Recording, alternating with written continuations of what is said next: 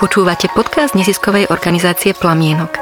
Plníme priania nevyliečiteľne chorých detí, byť a žiť doma až do konca.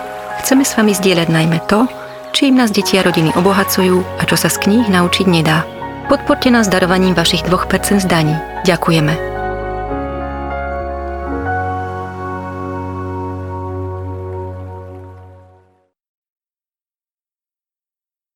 Radi by sme vás privítali eh, tu, priamo v klube pod lampou, aj vás, eh, ktorí nás pozeráte cez streaming. Eh, sme radi, že ste tu. Je dobré cítiť podporu od ľudí. Je dobré, lebo to znamená, že robíte niečo, čo ľudí zaujíma. A to chceme. Chceli by sme sa predovšetkým poďakovať týždňu a klubu pod lampou, že nám dovolili túto diskusiu zorganizovať v ich priestoroch. Takže ďakujeme veľmi pekne.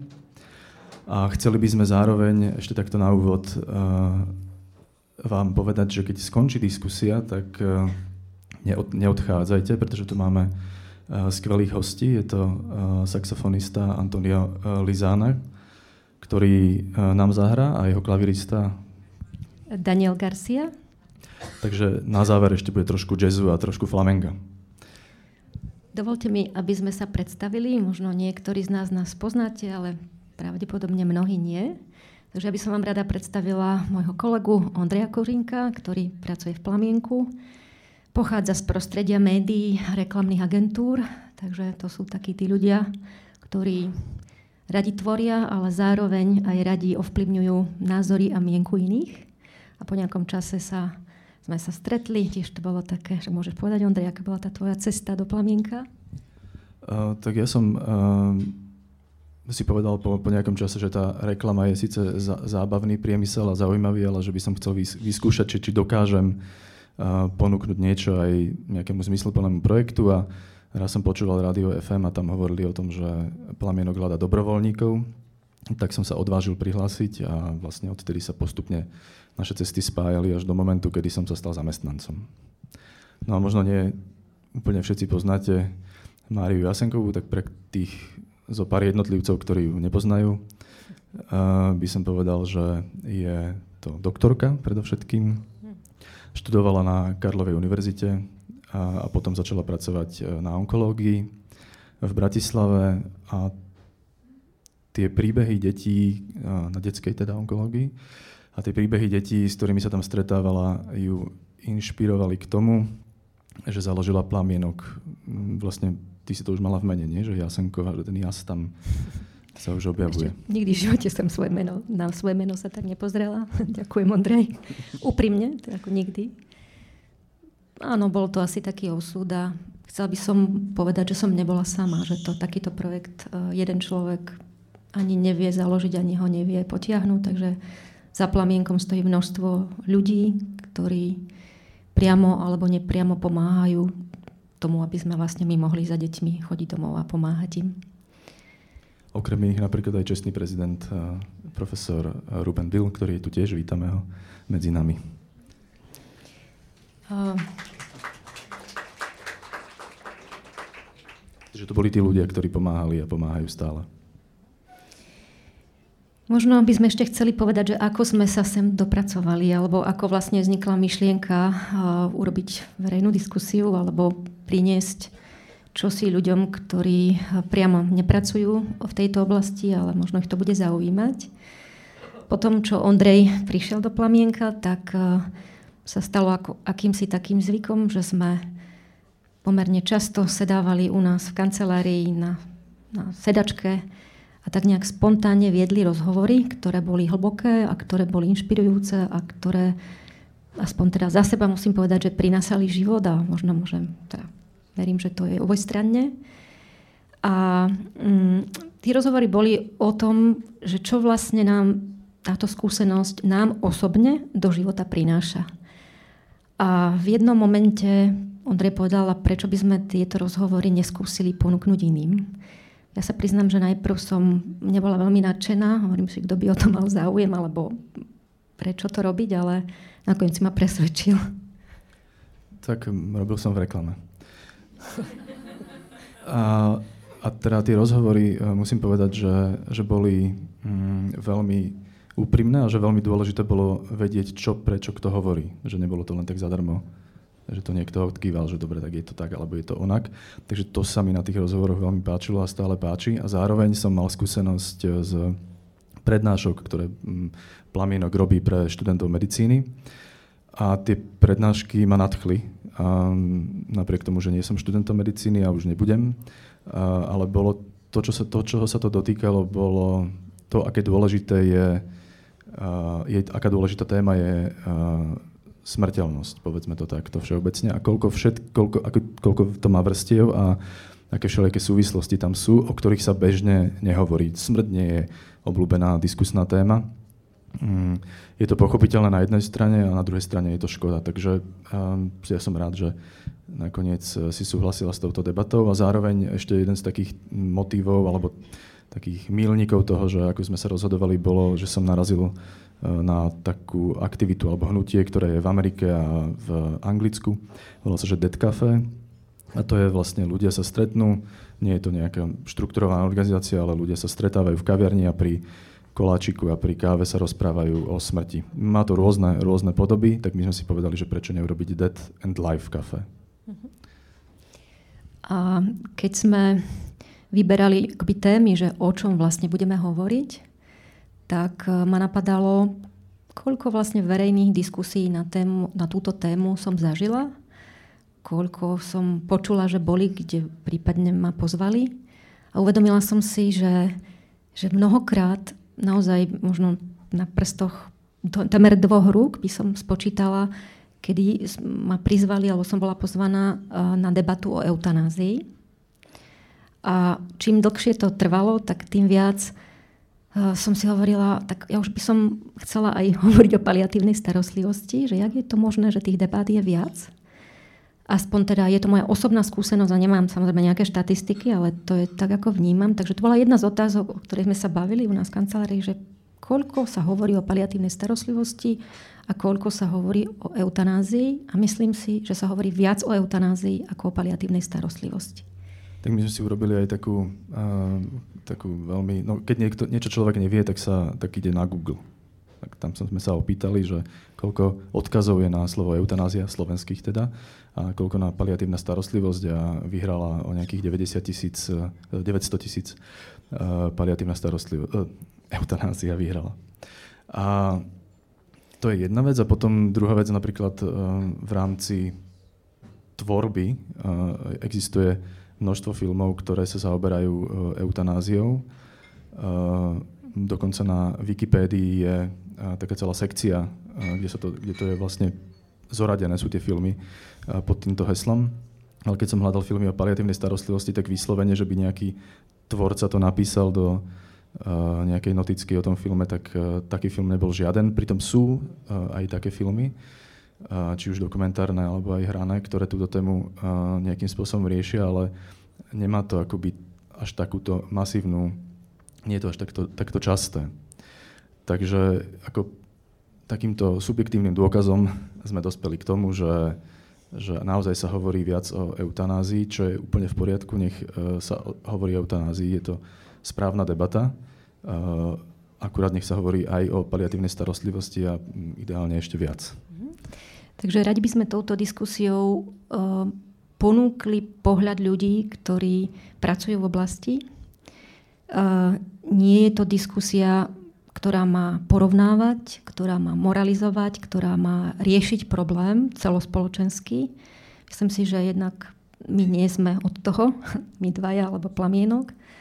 A osobný môj názor je, že, tá, že naša spoločnosť tam ešte nie je, že sme niekde v priebehu cesty a uvidíme, čo bude. Um, ani nechceme uh, dávať nejaké celospoločenské odpovede. To, čo by sme si priali, je, aby keď po tejto diskusii pôjdete domov, aby možno jedna otázka z tejto debaty vám zaznela a aby ste hľadali na ňu svoju súkromnú osobnú odpoveď, alebo aby ste boli aspoň na ceste, pretože to si myslím, že je pre náš život súkromný a v konečnom dôsledku aj pre život spoločnosti to najdôležitejšie. Čiže nejde o to, že či paliatívna starostlivosť áno alebo nie, obecne, alebo eutanázia áno alebo nie obecne, alebo zákonne, ale ide o to, čo ja a obdobie života, eh, keď sa môj život, môj vlastný alebo mojich blízkych bude blížiť ku koncu. Samozrejme, kým to človek nezažije, tak to nevie, alebo veľmi ťažko sa to dá nejako predpokladať, ale aj tak si myslíme, že rozmýšľať nad touto témou uh, s tou životnou skúsenosťou, ktorý každý z nás máme, má zmysel. Takže preto sme tu. Možno by som rovno začal teda tou prvou časťou tej otázky. Teda hovoríme viac o eutanázii a prečo si myslíš, že to je? Že je to len preto, že nie je uzákonená a preto vlastne je také hnutie a veľa sa o tom rozpráva? Myslím si, že predstaviť si eutanáziu je ľahšie ako predstaviť si konečnú cestu nášho života alebo života našich blízkych a paliatívnu starostlivosť. Že eutanázia je čosi, čo je cesta na istotu s pomerne jasným a definovaným koncom. A myslím si, že po tom, čo urobí človek rozhodnutie, že to je krátka cesta, kdežto cesta, keď sa rozhodneme pre paliatívnu starostlivosť, je cesta do ne- neznáma, do neistoty, cesta, kedy nemáme kontrolu plne nad našim životom, ono, ono ju nemáme ani keď sme v úvodzovkách zdraví, ale viac to asi si uvedomujeme. Je to cesta, kedy žijeme aj našu zraniteľnosť, ale môžeme žiť aj iné hodnoty. Ale je teda tá eutanázia nejaká poistka? Alebo je to, že prečo vôbec o tom hovoríme? Neviem. Úplne akože netrúfam si dať nejakú že pravdivú odpoveď. Môžem vám povedať to, čo si myslím ja. Uh, pretože predstaviť si cestu nášho života alebo života našich blízkych, ktorá sa blíži k svojmu koncu, je bolestné. Um, privádza to ľudí do neistoty, do, bojíme sa čo bude. Bojíme sa, že budeme trpieť. Um, je to nepo, nekomfortné, možno z istého pohľadu nepohodlné a neradi trpíme. Takže um, eutanázia je do istej miery cesta, kedy sa rozhodneme, že svoje utrpenie ukončíme. Paliatívna starostlivosť je cesta, kedy sa rozhodneme, že istú mieru utrpenia sme ochotní niesť starostlivosť je o tom, že ľudia, ktorí pomáhajú, pomáhajú zmierniť toto utrpenie na nejakú priateľnú hodnotu. U každého to je samozrejme niečo iné, ale aj tak kráčať ku koncu bez utrpenia nie je možné. Jeden, boli sme e, minulý týždeň sa pozrieť na e, film Dobrá smrť, ktorý je dobrý. Určite si ho treba pozrieť, e, lebo je to hodnotný príspevok do tejto celej diskusie. A tam sa ukázalo vlastne aj v diskusii, ktorá nasledovala, že, že ľudia majú ako keby jednu z najväčších obáv, alebo veľká obava je, že to umieranie bude dôstojné. Um, ako k tomuto pristúpiť? Čo to je dôstojné umieranie? To je možno otázka, na ktorú by sme si mali nájsť asi odpoveď každý sám, že čo je to pre mňa dôstojný život. Uh, poviem príklad. Uh, starý človek, ktorý je dementný, ktorý žije v nejakom zariadení, pretože inak nemôže byť doma sám a nemôže byť ani s rodinou, lebo nemôžu sa o neho 24 hodín starať. Um, správa sa ako dieťa, potrebujú 24-hodinovú opateru, uh, potrebu s hygienou, s jedením, proste s blízkosťou, potrebuje blízkosť iných ľudí. Ale ak tento človek toto má a zároveň ľudia, ktorí sú okolo neho, ho majú naozaj radi, je to dôstojný život?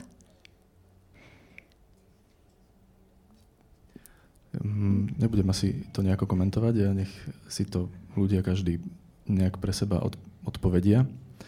Len uh, môžem povedať k tomu, že teraz mám veľmi blízkych kamarátov, ktorých uh, tatko sa zmenil z týždňa na týždeň a myslím si, že žije dôstojne. Mm-hmm. Tak ako to môžem ja vidieť, napriek tomu, že pre tú rodinu to je určite ťažké. A... Pre mňa, keď mám za seba povedať, asi sa ľudia nebudú diviť, tak poviem, lebo sa chcem aj verejne priznať.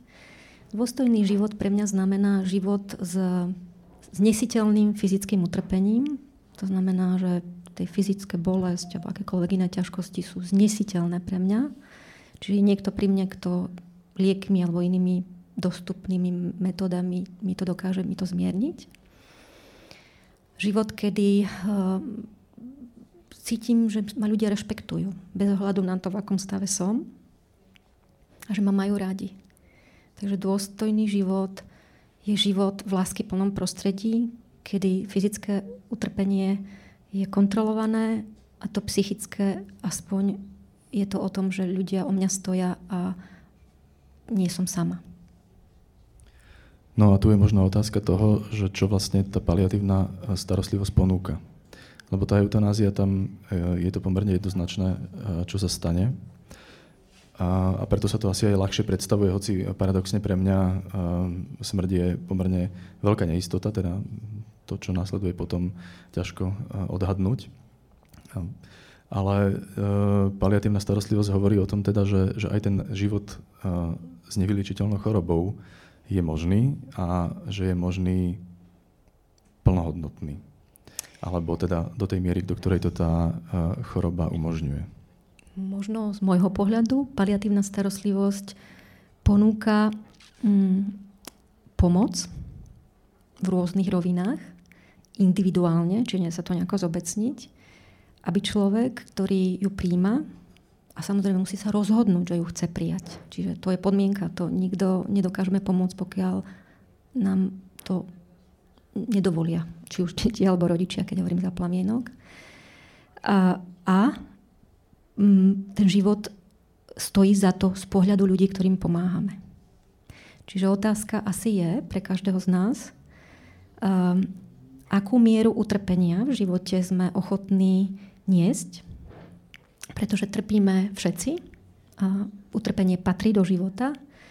Od malého mala, od detí až po koniec života. Čiže žiť bez utrpenia nie je možné v koncovej fáze života, alebo keď už vieme, že máme napríklad nevyliečiteľnú chorobu, tak e, možno je toho utrpenia viac. E, aká miera je pre mňa znesiteľná a čo v tom živote ešte môžem, aby mi to stálo za to, aby som sa rozhodol pre život.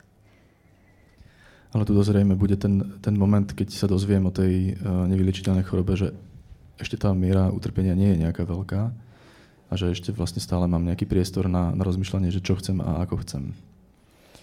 Neviem, ono je to asi rôzne, lebo miera utrpenia nemusí ísť s tým, do akej miery fyzicky trpím. Čiže mm, môže to byť, predstavujem si, neznesiteľné aj pre niekoho, kto na prvý pohľad fyzicky nemusí veľa trpieť. Čiže um, rozmýšľanie o tejto téme a um, taká tá otázka, že, že stojí mi za to trpieť, prečo to chcem urobiť, prečo chcem žiť, tak, e, je kľúčová.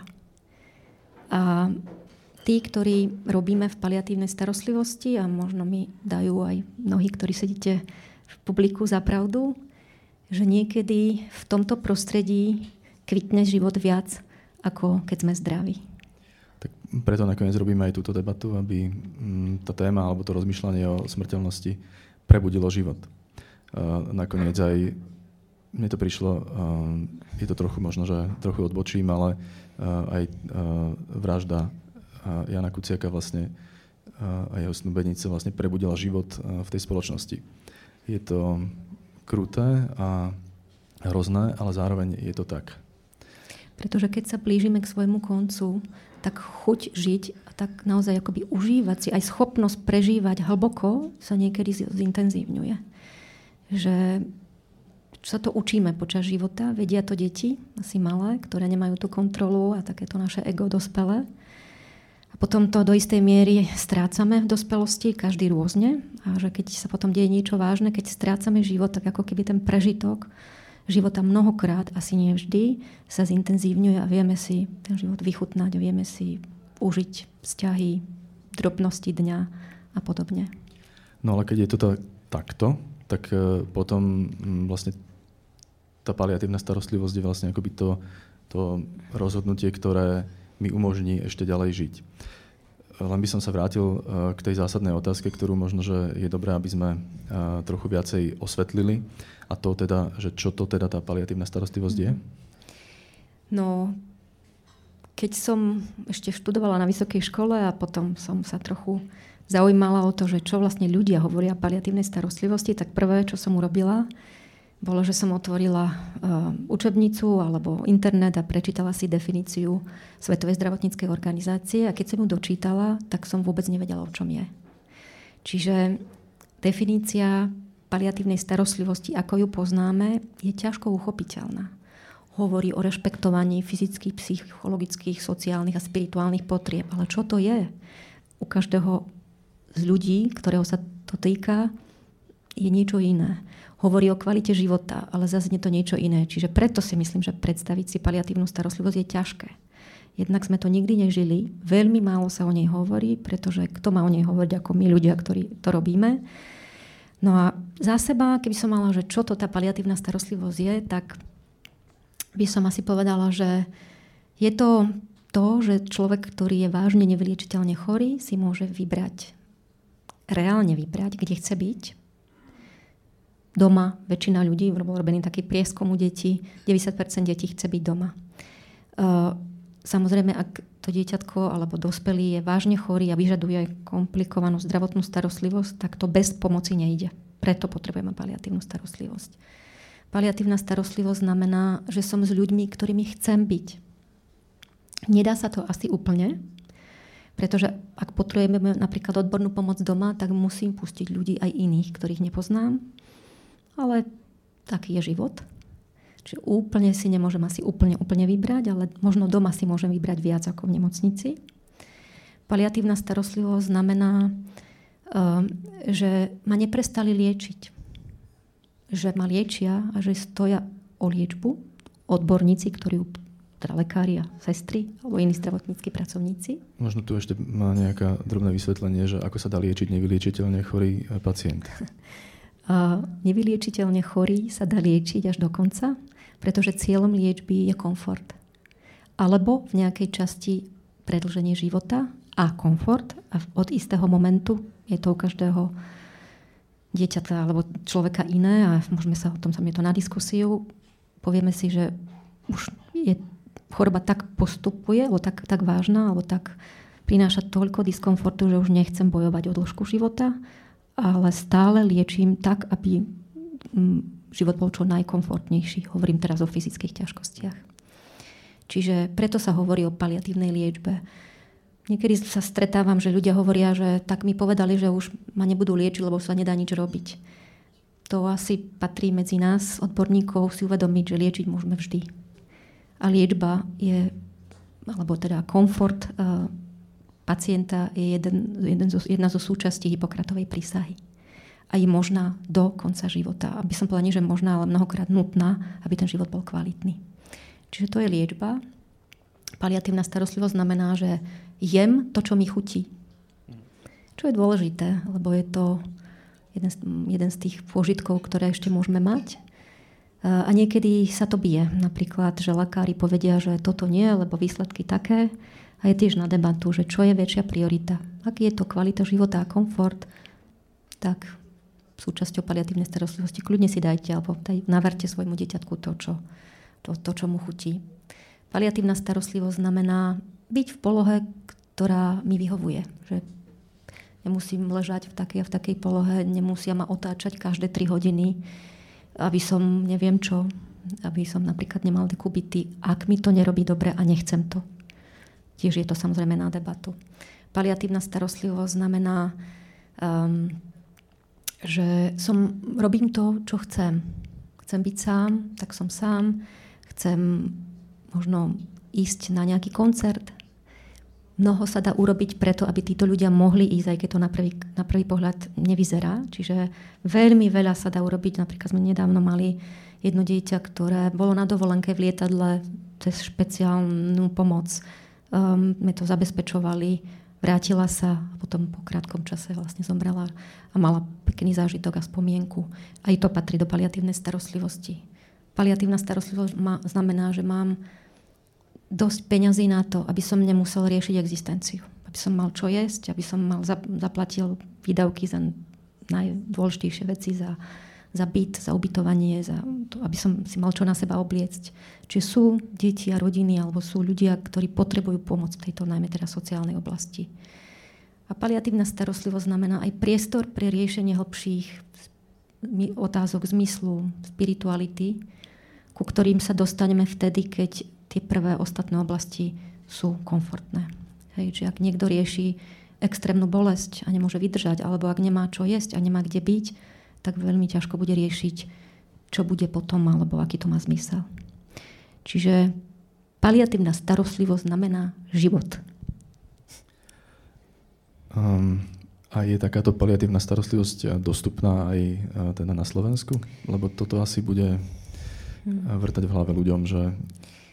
Mm, nie je ideálne rozvinutá, mm, je čiastočne dostupná, keď poviem teraz za deti.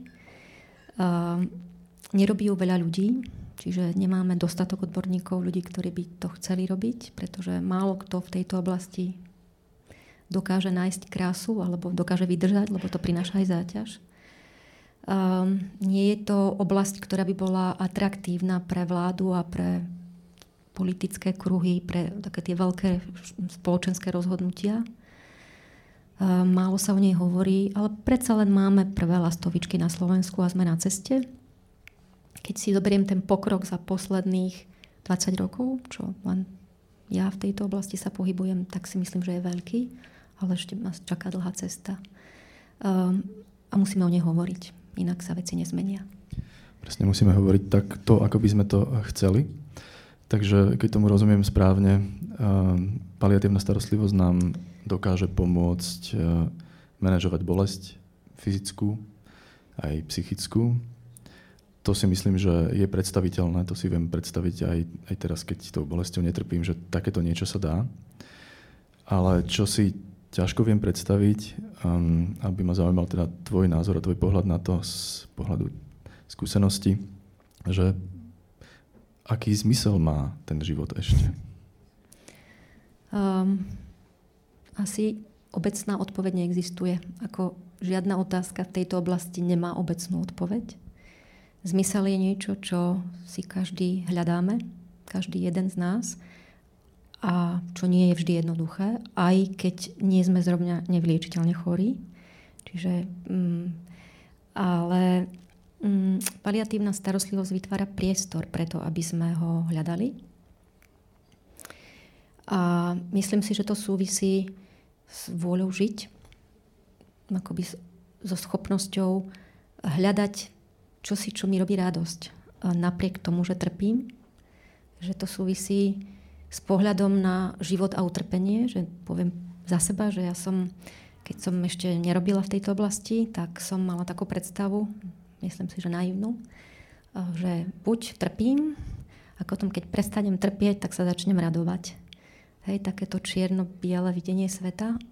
A keď som začala chodiť do rodín a videla som, ako najmä deti, ako žijú, tak som si vlastne uvedomila, že to tak nie je. Že, že eh, môžeme sa radovať a trpieť zároveň. A tento koncept života mi vlastne otvoril cestu asi aj k mojej vlastnej radosti, aj takú tú satisfakciu z, toho, z tých domácich návštev a z toho, že síce možno prichádzame do rodín, kde to nie je ľahké, ale momenty, kedy je cítiť život a radosť a je to fajn, mm, majú svoju silu a potom to prináša satisfakciu.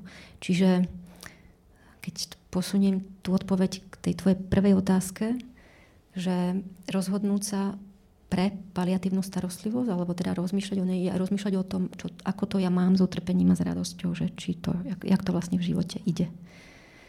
Mm, a ďalšia vec mm, je pustiť život spod kontroly a, a dokázať byť zraniteľný. Že paliatívna starostlivosť vyžaduje, alebo vyslovene nás, je to taký challenge, ukázať svoju zraniteľnosť, žiť ju, lebo nie, že ukázať, my musíme ju žiť, bo inak to ani nejde, lebo tá choroba nás dotlačí, alebo celá tá situácia nás dotlačí. Napriek tomu vieme sa zo života aspoň chvíľkami, nie, nie celý čas radovať. A mm, ukázať svoju, alebo žiť svoju zraniteľnosť predpokladá, že dôverujem iným ľuďom. Že možno aj tu na Slovensku, keď niekto sa rozhodne, že chce byť doma a chce um, proste prijať pomoc, aj keď to nie je tak ľahko dostupné, ja verím, že ju nájde.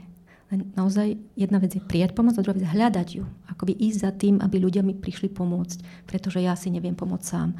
To nie je ľahké, ani pre mňa, teda nie, že by som bola výnimka. Mm, je to asi o tom, že jak žijeme, že taká tá kontrola nad životom a, a úspech a nezávislosť a samostatnosť, mm, takéto, že to zvládam sám, tak to je niečo, čo sa propaguje vo filmoch, médiách, politike, mm, ale akoby ukázať svoju zraniteľnosť a vidieť v tom hodnotu, málo sa o tom hovorí. Tak musíme trošku ešte propagovať uh, aj tú zraniteľnosť a uh, povedať ľuďom, že, že keď požiadajú o pomoc, tak uh, nevyzerajú hlúpo. Ja mám, Ondrej, na teba otázku. Si v plamienku nejaký čas, ešte to nie je príliš dlho. Mm, kedy by pre teba mal život zmysel? Keby si si predstavil, že si nevyliečiteľne chorý, čo by sa muselo diať, aby si si povedal, že to stojí za to, že proste prejdeš tú cestu? No, um, ja bol som v Pompejach a tam bol taký jeden vojak, ktorého zasiahla tá, tá sopka na tej stráži a on tam zostal. Tak mi príde, že, že urobil to, čo bolo treba v tom momente podľa neho. To znamená, že zostal stáť na tej stráži a strážil a proste smrť prišla. Plniac si povinnosť e, tam bol. Takže mne by prišlo, e, že to, čo sa má diať, je, že mm, aby som dokázal tým svojim umieraním e, dať svojim blízkym niečo do života ešte. A možno si povedia, že som teda to ustál. Mm-hmm. Toto ja vnímam od detí, keď ich sprevádzame, alebo aj, adol- aj adolescentov, keď ich sprevádzame doma, tak um, um, také to, že keď im je ťažko, tak to hneď dávajú najavo, čiže netvaria sa, že sa nič nedeje. Samozrejme, ako ktoré dieťa, ako ktorý adolescent, ale čím menšie dieťa, možno tým viac a mnohí aj adolescenti. A tak si hovorím, že to je taký taký príklad, ktorý mi dávajú do života, že keď mi je ťažko, tak by som mala o tom, chcem, chcem o tom dať najavo. Chcem to ľuďom nejako dať vedieť. A keď nám to dajú najavo, tak my sa pokúsime mu pomôcť. Neznamená to, že mu pomôžeme, ale pokúsime sa. A, ale keby nám to nedali, nedali najavo, tak nikto im ne, proste není možno, aby, aby, aby im niekto pomohol. Takže aj človek, ktorý je v konečnom úseku cesty, alebo teda ktorý zomiera, ja nemám rada to slovo, že človek, ktorý zomiera, ja mám skôr, že my žijeme. Potom príde smrť, ale čiže v tej záverečnej etape života veľa môže odovzdať ľuďom, ktorí sú okolo. A môže ich inšpirovať k zamysleniu, môže to byť naozaj hlboký zážitok, preto niekedy si myslím, že naozaj v tomto období môže život kvitnúť. Čiže zmysel napríklad, možno si to ani tie deti neuvedomujú, neviem, ako ktoré asi, je v tom, že, že nám ukazujú, ako sa dá žiť, ako byť otvorený, transparentný, úprimný, um, ako byť tým, kým sú a ako žiť náplno.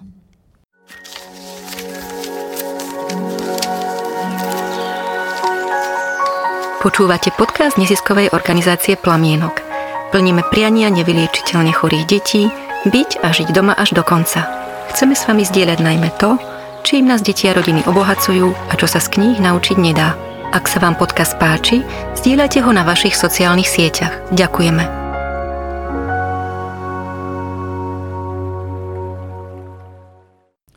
Mám otázku takú konkrétnu, neviem, či sa bude dať úplne odpovedať, ale e, zaujímalo by ma, že ako sa deje také, že prebúdzanie k životu, keď ten tým tej paliatívnej starostlivosti príde do rodiny a povedzme to dieťa hovorí, že nechce žiť. Uh-huh. Um, Mojím cieľom nie je prebudiť k životu. Čiže nejdem tam, že tak a teraz to dieťa prebudím k životu alebo dospelého. Uh, kto som, aby som toto robil, robila. Uh, ale prichádzam tam s, s nejakým vnútorným svojim nastavením, že čo si myslím o živote, um, čo čakám od neho, um, čo má cenu, takže prísť za dieťaťom a úprimne mu dať pocítiť, to nie je rozumom, to je niečo, čo sa deje. V momente je to taký trochu, čo si, čo ide mimo rozum, že o neho stojím, netlačiť ho nikde, proste byť kým som, s tým, že si napríklad cením život, tak um, to dieťa to cíti. Alebo niečo prebehne medzi nami. Um, a mám mnoho skúseností, že, že to oživí tú situáciu. Um, keby mi to dieťatko povedalo, že chce zomrieť, tak uh, musím alebo chcem k tomu zaujať nejaký svoj vnútorný postoj podľa toho, ako ho poznám, čo si myslím, čo vidím, aké je moje hodnotenie cez mojich súkromné, cez naozaj cez mojich 10 dioptrií, že či to utrpenie pre mňa osobne, tak ako ho vidím, je neznesiteľné, či fakt akože už stačilo, či to je vysoko subjektívne hodnotenie. A keby som mala pocit, že akože ja, ja to vnímam, že už je toho dosť, tak by som nepresviečala ho, že, že, že prosím ťa, schop sa, alebo čokoľvek. Hej. Môže človek, možno by som zostala ticho a možno by som mu povedala, ako rozumiem ti a čokoľvek, akokoľvek sa rozhodneš, tak ťa v tom podporím. Keby to bolo dieťatko, niekedy to bývalo adolescentov, že samozrejme adolescenti chcú žiť a sú proste nahnevaní a, a povedia niekedy kadečo a provokujú, v dobrom úmysle samozrejme. Tak, a cítila by som, že pre mňa to že, že sa má dobre fyzicky, že je to možno o tom vnútornom utrpení, o, to, o tom, že život mu neponúka to, čo by chcel, alebo chcela, tak by som mu možno povedala, že rozumiem, alebo že jasné, že nikto nemôžeme tuto na tomto svete nikoho držať, ale ak sa ma pýta, čo je moje prianie, tak moje prianie je, aby žil, aby si žil.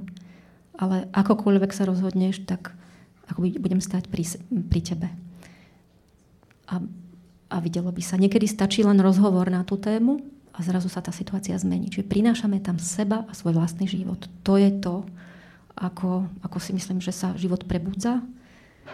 Mm, a to, jak on, my ten život vnímame, jak vnímame smrť, jak vnímame jej hodnotu, jak vnímame jeho zmysel. Pre mňa si myslím, že dlho, dlhú cestu je ten život naozaj zmysloplný. Uh, možno by sme si mohli pozrieť uh krátku ukážku toho, že čo môže e, odchádzanie dieťatka priniesť do rodiny. Takže poprosím technickú podporu, aby troma prstami máme to, takže môžeme pustiť. Prvé dni boli naozaj intenzívne, čiže ja som nechodil do práce, kolegovia boli úžasní, chápajúci, takže mohol som tu s nimi byť mm, určite prvé týždne, ale postupne prišla taká rutina. V tom najlepšom slova zmysle jednoducho. Žili sme ako rodina, spali sme všetci štyria v jednej manželskej posteli a nejak to fungovalo. A babetko nám rástlo, tak všetko sa tak začalo vrácať do normálu. Ja som zase začal chodiť do roboty, lebo zase kľudne sa mohlo stať zázrakom, že Laduška by tu bola roky.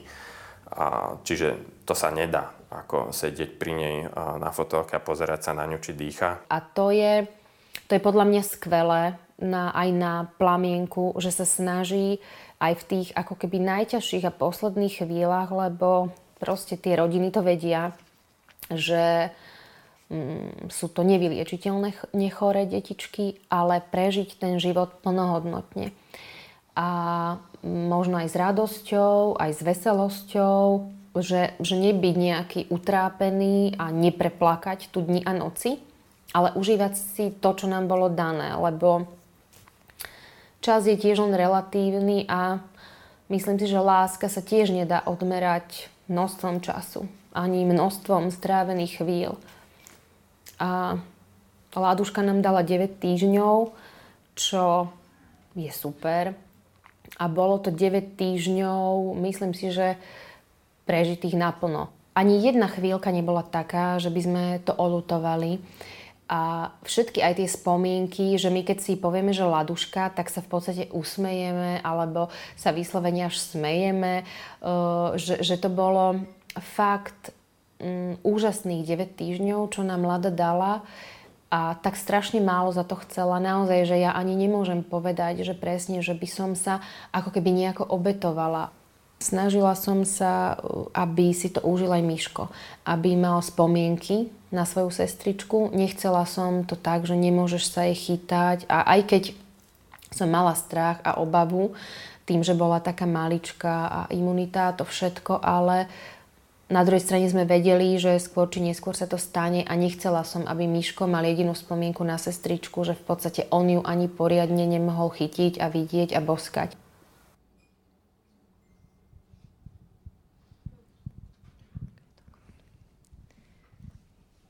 Takže toto bola jedna z rodín, o ktoré sme sa v Plamienku starali a e, napadá ma pri tom, že, že, že čo je to ten plnohodnotný život, že to je vlastne hľadať momenty, ktoré sú ako láskyplné, možno niektoré radostné, s pomocou možno iných, keď sa to inak nedá, v záverečnej ceste života. To je pre mňa plnohodnotný život a je to možné. Tu akurát mám otázku, že mm, dobre, toto sú deti, ešte potom sú teda dospelí nech je to ktokoľvek, tak uh, asi by nechcel byť uh, sám. Ale zároveň uh, paliatívnych uh, tímov a pracovníkov je limitované množstvo. Takže môže aj každý z nás byť paliatívnym uh, pracovníkom. Ja som si spomenul na, napríklad z takého filmu mojho obľúbeného Ratatouille a tam ten kuchár hovorí, že variť môže každý, takže pomáhať môže každý teda? Pomáhať, ako možno ani ja nie som tá, ktorá má odpovedať na túto otázku, lebo ja som jedna z nás. Takže myslím si, že hej, že to je, že pomôcť niekomu, sprevádzať ho, byť s ním, pochopiť ho, um, vedieť, kedy byť bližšie, kedy sa vzdialiť. Hej, to je tanec života, ktorý tancujeme celý život. Aj, aj keď sa narodíme, aj celý potom neskôr, aj ku závere teda v života. Čiže myslím si, že tak, taká tá paliatívna starostlivosť to je úloha pre každého z nás, pretože smrť a smrteľnosť sa nás týka a bude týkať. Týka sa nás samotných, ale aj našich najbližších. Takže, hej, možno práve preto, že teraz sa mi zdá, neviem, ak to mi hovorili moji starí rodičia, že viac ako keby utekáme z tejto oblasti z rôznych dôvodov, lebo sa smrť presunula do nemocníc. Viac sa hovorí o výťaznej medicíne, ktorá samozrejme má svoje miesto. Nevidíme, nemáme skúsenosti, nemáme sa od koho v rodine učiť, tak je to ťažké. Takže taká, také posolstvo paliatívnej starostlivosti je vráťme sa k tomu, čo sme kedysi vedeli, lebo to má cenu, alebo hľadajme to som si uh, teraz uvedomil, že som vlastne nepovedal, že ľudia sa nás môžu pýtať aj cez uh, Facebook Plamienka. Takže ak máte nejaké otázky, tak uh, prosím tam ich napíšte a my ich potom uh, sa budeme uh, snažiť zodpovedať. Uh, no dobre, tak uh, dnes večer sme hovorili trochu viac, alebo hovoríme viac o paliatívnej starostlivosti ako o eutanázii, to je myslím evidentné.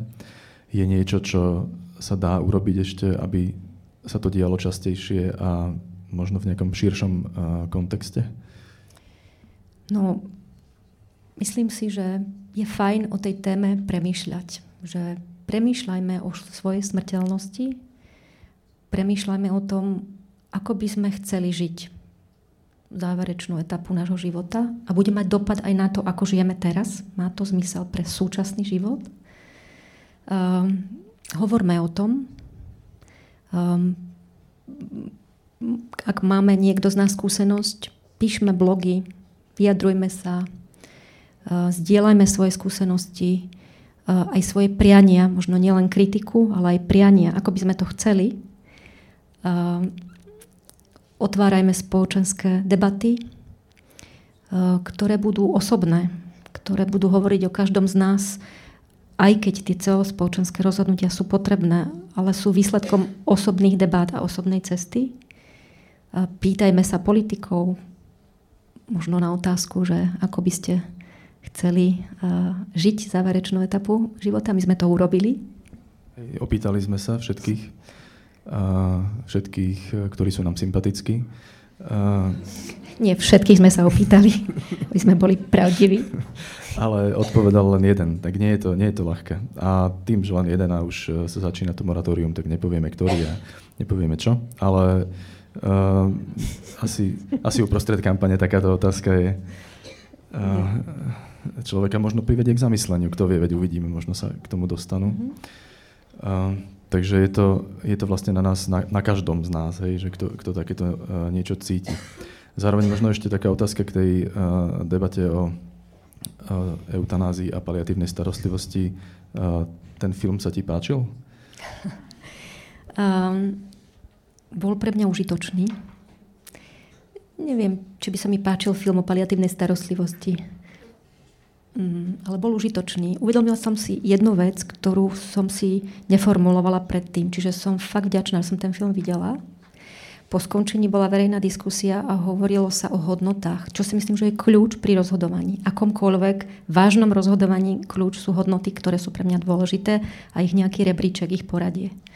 A padlo tam, nebudem teda menovať, že od koho, že pre mňa, teda pre, hej, pre toho človeka, že sloboda je pre mňa jedna z najdôležitejších hodnôt a preto som za eutanáziu. Chcem rozhodnúť, kedy odídem z tohto sveta.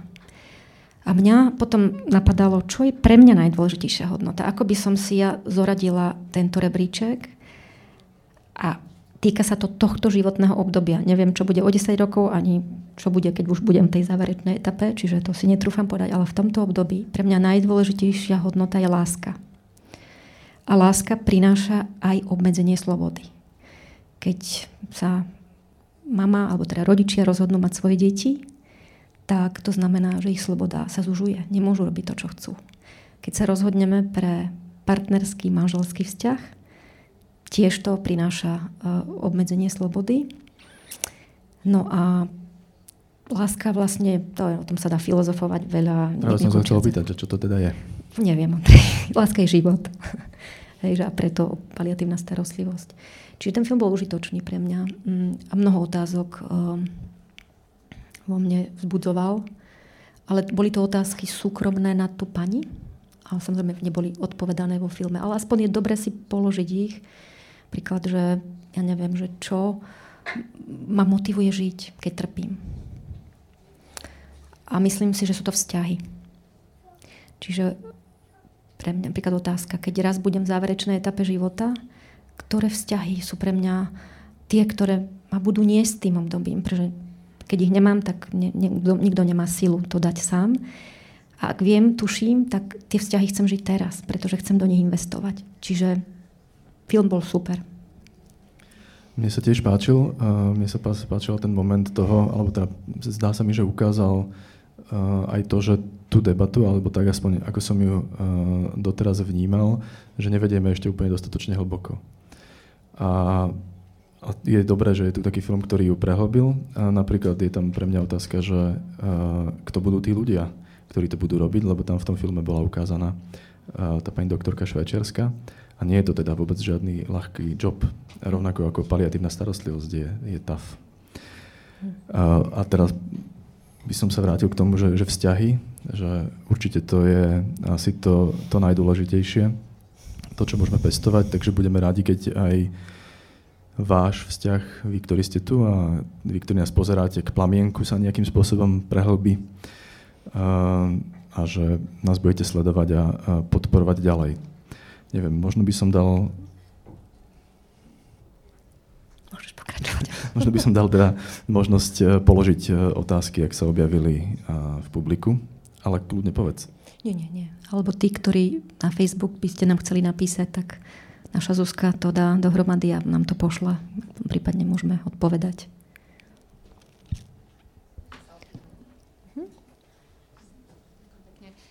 večer. Ja by som sa s pani doktorka chcela spýtať takú pragmatickú vec, že vlastne plamienok je tak veľmi na očiach, aj veľ, veľmi uh, dobre je to marketingovo vedené.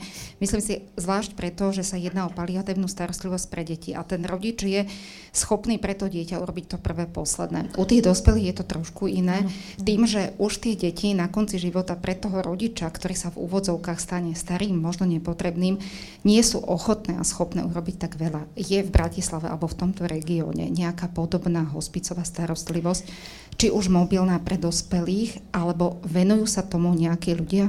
Áno, Ďakujem pekne. Áno, áno, venujú. Existuje hospic Slnečnica, e, to sú Vincentinky v Ružinové. Myslím, že sestry Kataríny de Labore spolupracujú s e, paliatívnym oddelením e, Národného onkologického ústavu. Aspoň viem, že Bratislava a okolie je nejak pokryté. Určite to nezodpovedá potrebám reálnym, ale je to lastovička. Čiže vyžaduje to, čiže určite si myslím, že nie sú potreby naplnené, ale niečo tu na Slovensku predsa len je.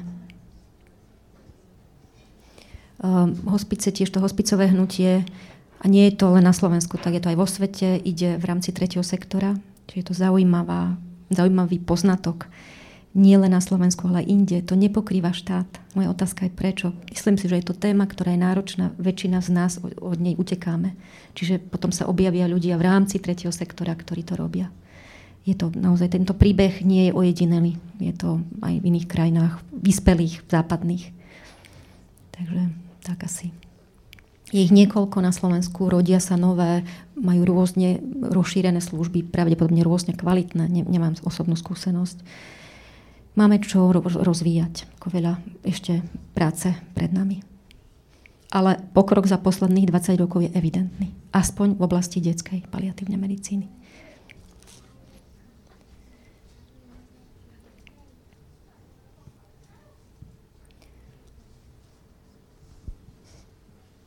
Skúste ešte niekto aspoň jednu otázku. Je to, poviem... Uh-huh.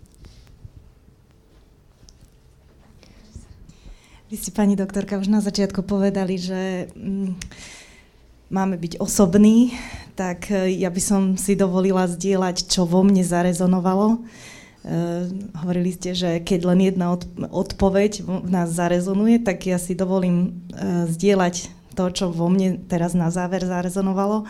A to je, že my sa máme už vlastne od dnes pripravovať na dobrú smrť alebo teda keď nemáme radi to slovo smrť, tak na ten záver nášho života, že vlastne dnes je ten deň, kedy musíme začať budovať tie vzťahy, lebo tie nás vlastne ponesú tým dobrým koncom. Takže toľko to zdieľanie a otázok mám veľmi veľa, ale snať len taká kuriozita ma zaujíma skôr, že e, či ste mali taký prípad, že dieťa odmietlo starostlivosť že rodičia teda súhlasili, ale dieťa by odmietlo. A, a či ste mali aj taký zázrak, že dieťa sa vyliečilo? A nemali sme taký prípad, keď by dieťa odmietlo a rodičia súhlasili, nepamätám si, teda nie. A pokiaľ ide o to vyliečenie, tak uh, sme tu nehovorili veľa o tom, ako to v plamienku beží, ani sme veľmi nechceli tak e, my máme rôzne typy detí v starostlivosti a niekedy je to tak, že my nevieme diagnózu. Mnohokrát je to tak, že majú síce deti diagnózy, ale sú to popisné diagnózy, ale nie sú príčinné. Nedávno sme robili štatistiku a je to viac ako 50 detí. Čiže veľa ešte nevieme aj z medicíny. A tam je ťažko predpokladať, ako sa zdravotný stav bude vyvíjať.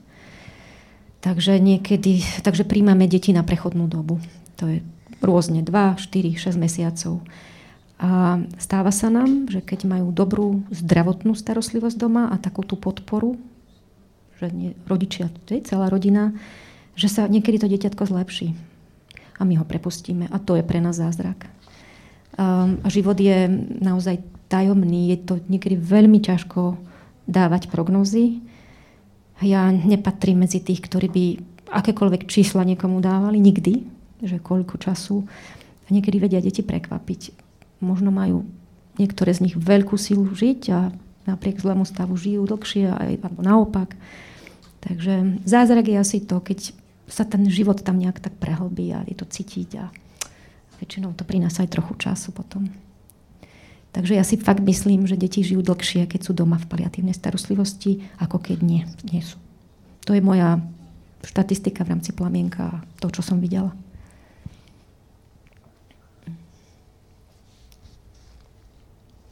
Neviem, či máme na Facebooku nejakú otázku? No tým, že som to neskoro povedal, tak uh, asi podľa mňa Asi nie. nemáme, hej? Neviem, Zuzka. Nie? A ešte otázka živá.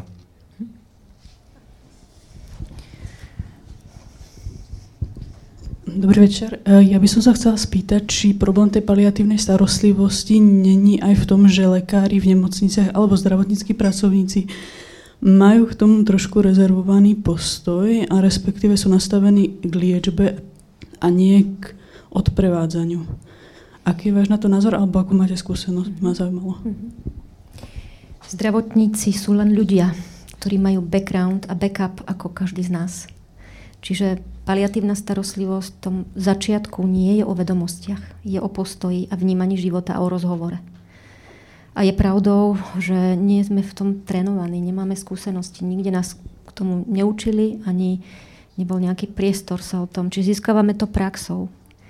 A jedna vec a druhá je, že aj ten, ten náš rodinný, hodnotový backup k tomu má čo povedať.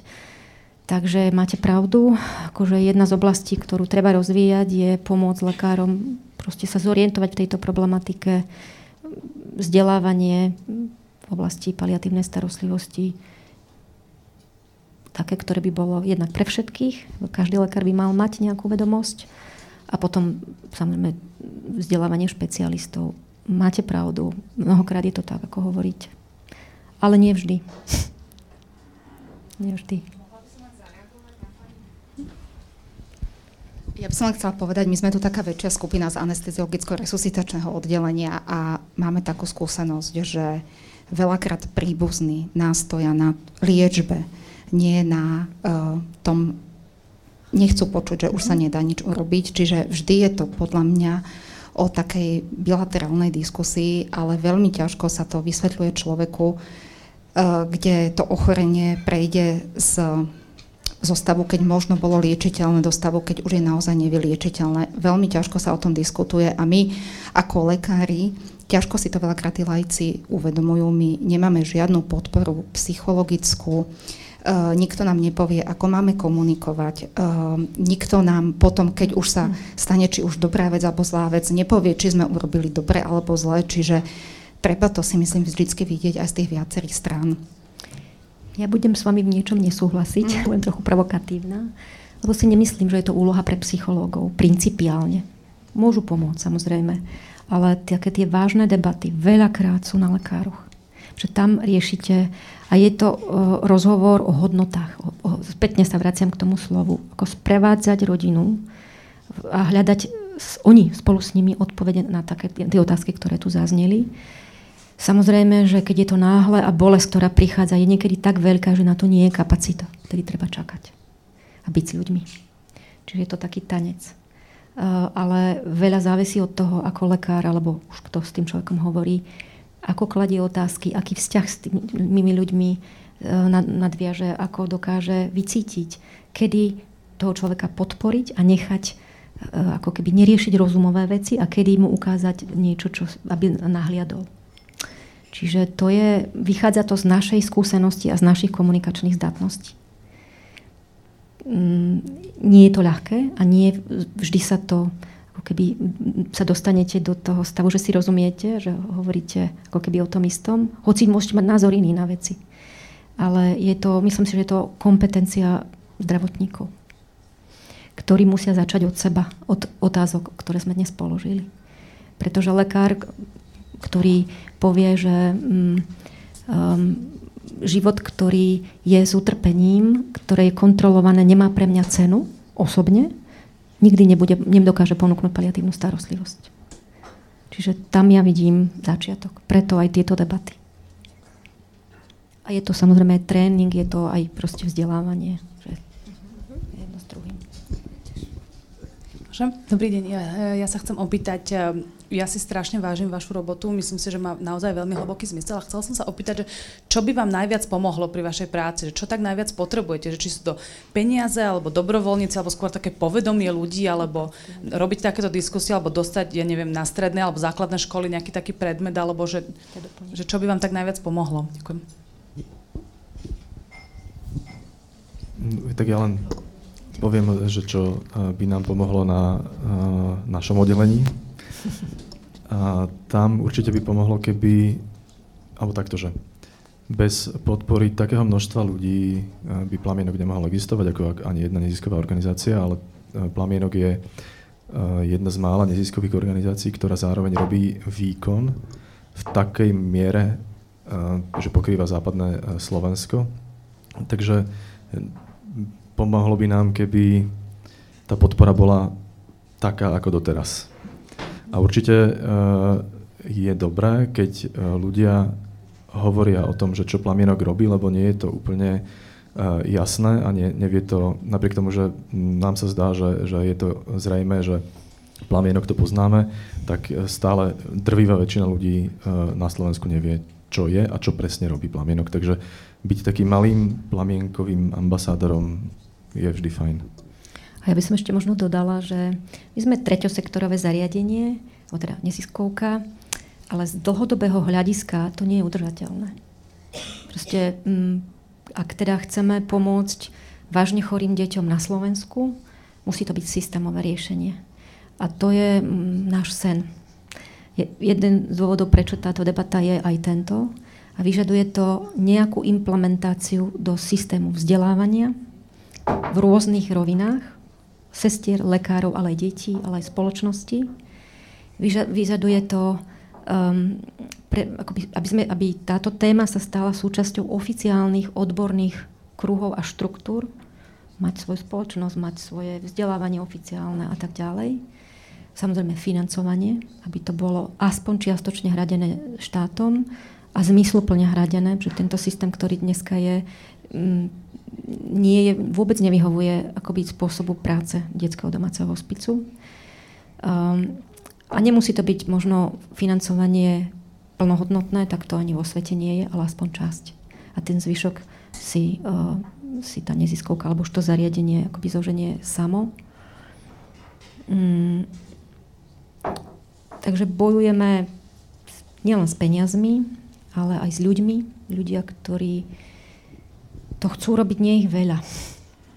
A ktorí ešte možno majú taký dar, alebo že to vnímajú ako svoje poslanie a chcú sa vzdelávať a chcú osobnostne rásť. Nie ich veľa, lebo to bolí.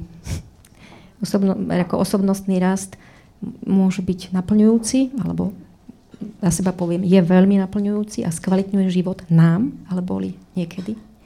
Takže aj to je, že nemáme napríklad dostatok ľudí, ktorí by profesne, odborníkov, lekárov, sestier, obrovský problém na Slovensku. Ale to problém treba pomenovať a nie, niečo robiť preto, aby sa vyriešil. Akože nechcem to, mm, hej, nechcem horekovať s tým, že to nemá riešenie. Verím, že sa ľudia nájdu.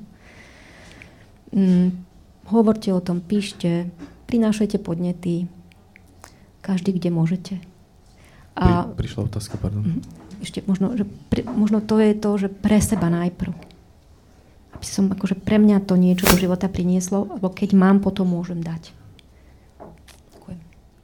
Taká, ktorá možno nadvezuje, alebo čiastočne sme ju zodpovedali, že prečo sú ľudia v zátvorke odborníci re, rezistentní voči tomu, aby sa viac vzdelávali v paliatívnej starostlivosti? Lebo sa konfrontujú s oblasťou, ktorá je bolestná to je strach z toho, ako budem žiť, strach z utrpenia, strach neistoty, strach zo závislosti, strach zraniteľnosti. Lebo chcem väčšina z nás žiť a mať život pod kontrolou. Ale nakoniec aj takto bude inak.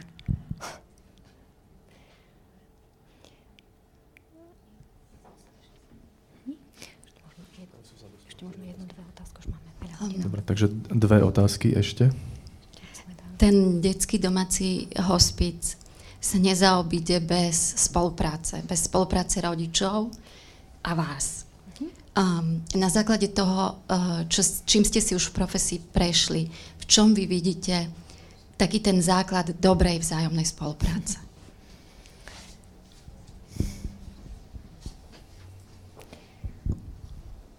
Vo vzťahu?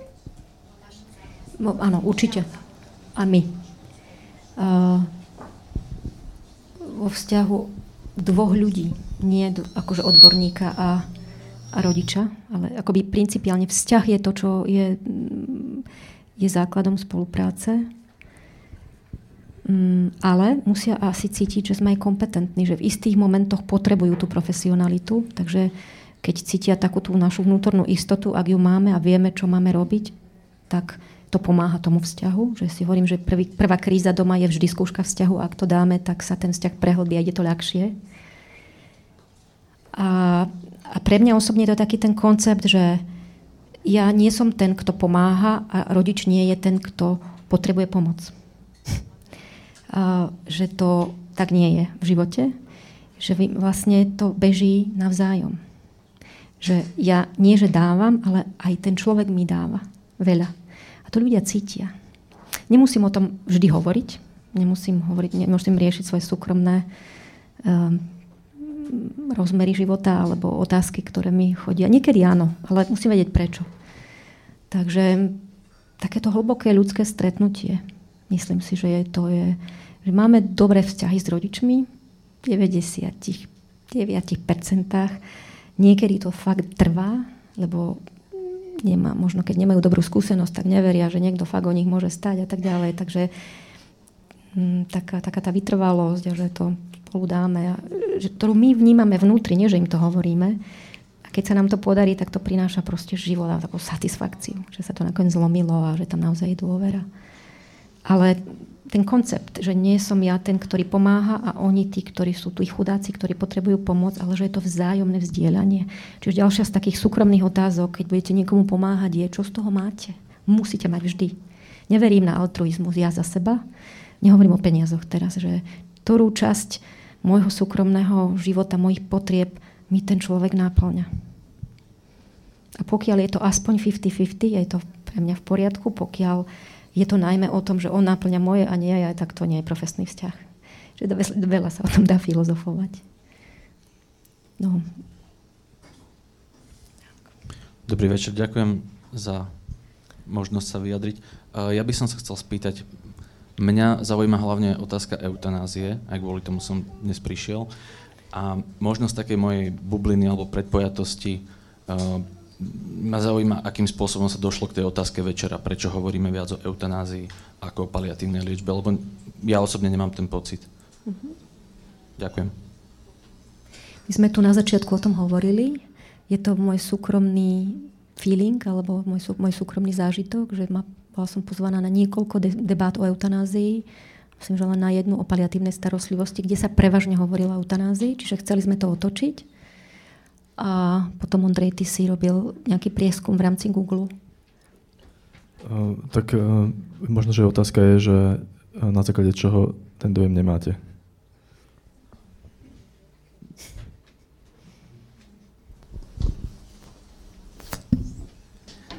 Uh, väčšinou, pardon, väčšinou uh, kruhu priateľov, rodiny otázku eutanázie načínam ja a často sa to nestretá s pochopením. Súhlasím s vašim, s vašim sentimentom v tomto smere, že je to niečo, čo, by, čo je v rámci slobody a že by človek mal mať tú možnosť. Um, neradi sa o tom ľudia rozprávajú, ako, ako ste už spomenuli, o to, že, že smrť je taká, že nerozprávame sa o tom. Čiže nemám pocit, že o tom by sa nejako rozprávalo. Napriek tomu o paliatívnej starostlivosti viem z rôznych, rôznych okruhov, kde to nie je tabu. No, akože, áno, ale presne keď hovoríte, že, že, že u vás je to častejšia téma, alebo sa s ňou častejšie stretávate, tak ten vonkajší mediálny, nazvihame ho priestor, patrí viac tej eutanázii a to okrem iného aj preto, že um, nie je na Slovensku uzákonená, takže je logické, že sa o tom viacej diskutuje, ale reálne aj akože tých odkazov je podstatne viac na eutanáziu ako na paliatívnu starostlivosť. Uh, ale tá, tá téma vznikla aj preto, že my by sme chceli, aby sa viac hovorilo vo verejnom priestore o paliatívnej starostlivosti. Lebo uh, tá paliatívna starostlivosť ako keby znie tak príliš odborne. Myslíme si, že preto sa o nej až tak nehovorí, lebo uh, nie je to úplne vzrušujúca debata uh, ako o, taká ako o eutanázii. A ďalšia vec je, že o nej by mali hovoriť ľudia, ktorí ju robia. Nie je ich veľa na Slovensku. Takže a jeden z dôvodov, prečo si myslím, že sa o tom nehovorí až toľko v médiách, Eh, je tento, tak sme si povedali, že priložíme ruku k dielu a že vlastne bude to nejaká čriepka do tých diskusí. A ešte raz, akože cieľom je, my budeme šťastní, alebo teda naplnení, alebo ako to povedať, keď budete odchádzať s nejakou súkromnou vlastnou otázkou, budete hľadať na ňu odpoveď. O tom je život každého z nás. Nie o obecných generalizovaných debatách, ale o konkrétnych vnútorných našich rozhodnutiach a postojoch. A ešte si dozvolím teda zašpekulovať, že keby sme tu slovo eutanázia nedali do toho názvu, tak by ste neprišli asi. Typujem.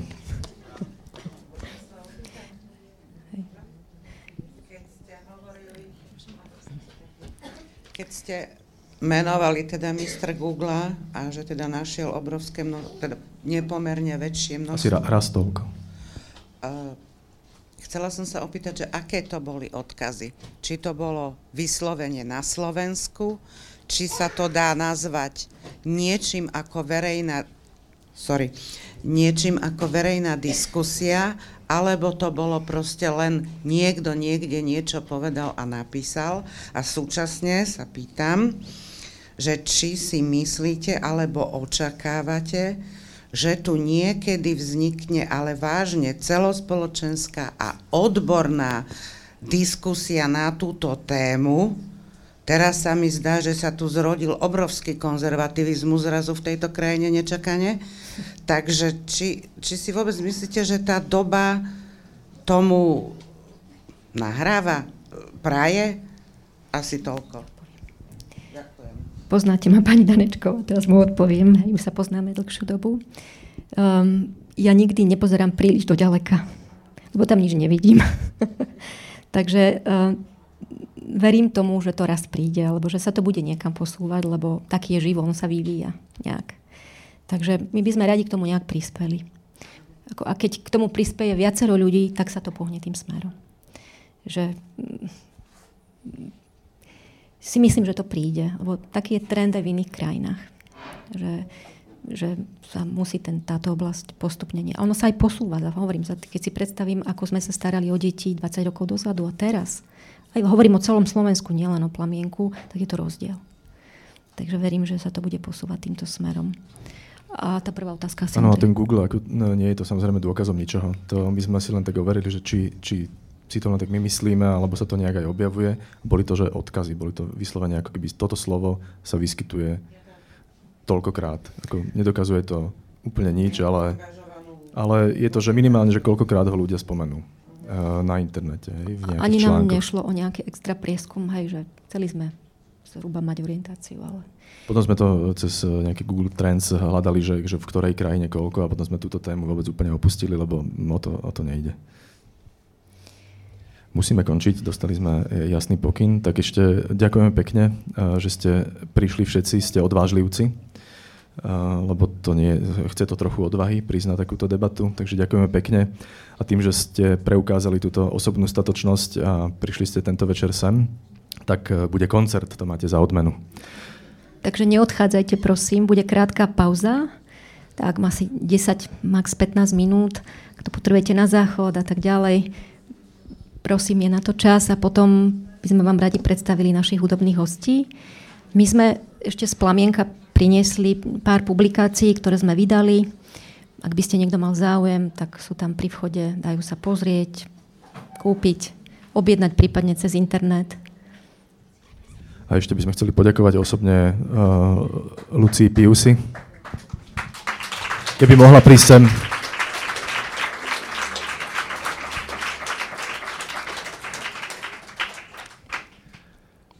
Luci?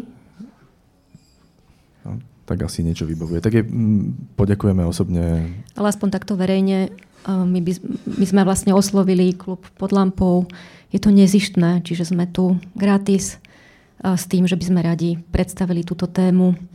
Tieto, tieto diskusie sú známe, ľudia ich pozerajú, čiže ďakujeme za tento priestor a veľmi by sme si prijali, aby táto debata pre vás aspoň v jednom bode bola užitočná. Ďakujeme, že ste prišli.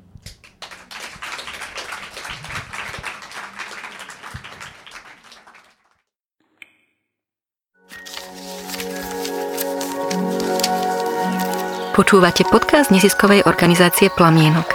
Plníme priania nevyliečiteľne chorých detí, byť a žiť doma až do konca. Chceme s vami zdieľať najmä to, čím nás deti a rodiny obohacujú a čo sa z kníh naučiť nedá. Ak sa vám podcast páči, prihláste sa na odber e-mailom cez stránku plamienok.sk. Ďakujeme.